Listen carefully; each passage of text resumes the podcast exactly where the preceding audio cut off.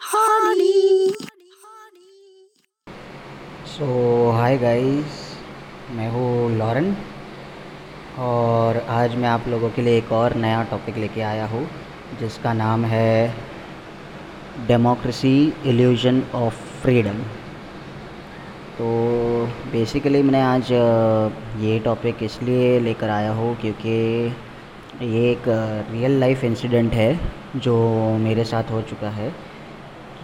तो मैं बस सोच रहा था कि मैं ये इसके ऊपर एक एपिसोड करूँ और लोगों को बताऊँ कि करंट एनवायरनमेंट करंट सिनारियो में क्या क्या हो रहा है। तो लेट स्टार्ट तो ये दो तीन महीने पहले का सीन है, जब रिसेंटली मतलब लॉकडाउन थोड़ा फुल ओपन हो चुका था, सब नॉर्मल चल रहा था सब। तो मेरे बिल्डिंग में सेकंड फ्लोर पे एक रूम है, एक है जो बहुत सालों से खाली पड़ी है। तो जो उसके ओनर्स है वो दूसरे एरिया में रहते हैं, बहुत बड़ी जगह में रहते हैं। तो हमारे बिल्डिंग में जो उनकी घर उनका जो घर है, वो खाली पड़ा हुआ है बहुत सालों से। तो रिसेंटली उनके कोई फ्रेंड्स है तो उनको रेंट पे वो रूम चाहिए थी। तो उन्होंने कुछ महीनों के लिए उनको रेंट पे दे दी। सो so, वो लोग जिनको रेंट पे दी वो मुस्लिम है। एंड हम लोग की बिल्डिंग पूरी अ, मतलब कम्युनिटी है वैसे देखा जाए तो। तो जब वो लोग यहाँ पे रेंट पे रहने आए तो लोगों को पता चला कि जो रेंट पे रहने आए हैं, वो लोग मुस्लिम हैं। तो मतलब लोगों को ये चीज़ बर्दाश्त हुई नहीं शायद।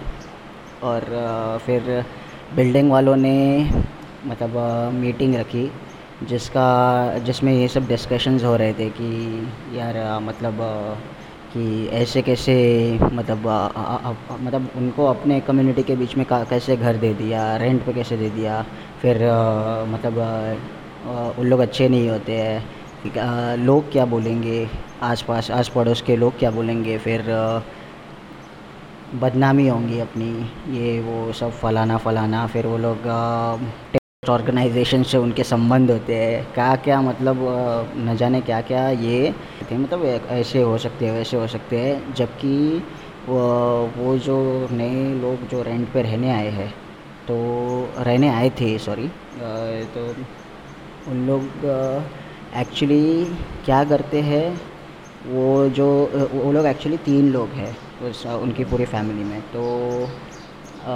एक जो हस्बैंड है वो तीन लोग हैं, एक हस्बैंड एक वाइफ है और एक बेटी है, दो बेटियाँ हैं उनकी तो एक की तो शादी हो चुकी है एक बेटी की, दूसरी बेटी एजुकेशन स्टडीज़ वो कर रही है और उसकी वाइफ तो हाउस वाइफ है, घर संभालती है और जो हस्बैंड है वो जिम ट्रेनर है और वो लोग ऐसे है मतलब ये उनका काम सब है। तो लोगों ने तो बिना सोचे समझे बिल्डिंग वालों ने कि मतलब अचानक ख्याली पुलाव पकाना शुरू कर दिया कि ये लोग अच्छे नहीं होंगे या इनके सम मतलब कॉन्टैक्ट्स अच्छे नहीं होंगे, ये लोग अच्छे नहीं होते, ये फलाना फलाना, ये, वो।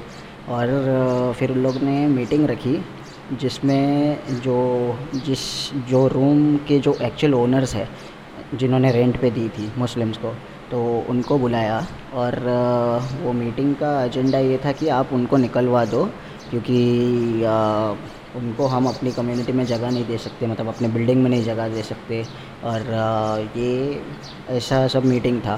तो फिर ये सब चल रहा था और जब ये सब चल रहा था तो बहुत मतलब अजीब सा लग रहा था मुझे भी ये सब सुन के कि ऐसा क्यों हो रहा है? और सबसे शर्म की बात तो ये है कि जो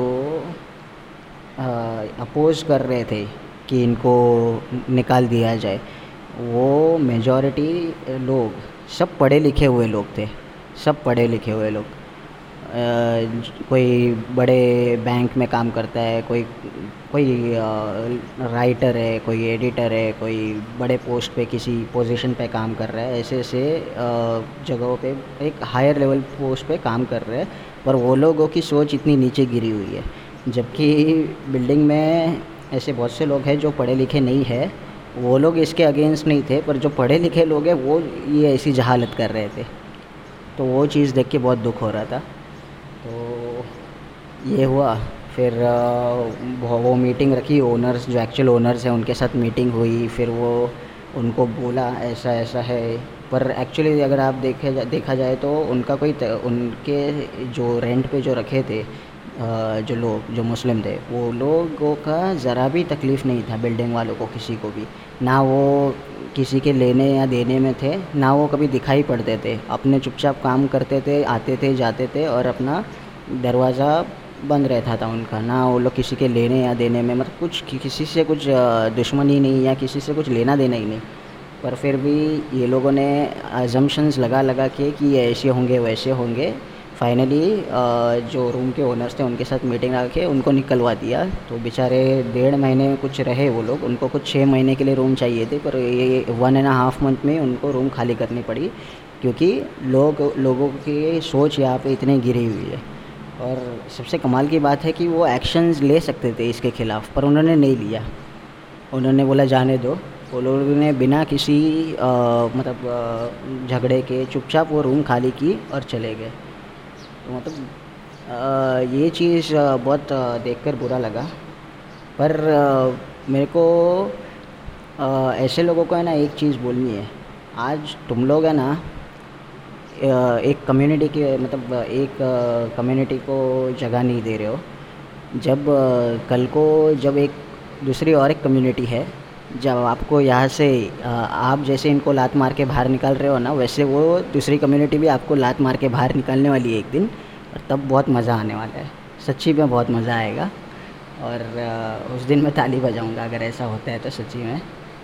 पर मतलब कितने शर्म की बात है ना कि इंसान के समाज में इंसान को ही जगह नहीं है। मतलब सोचने वाली बात है।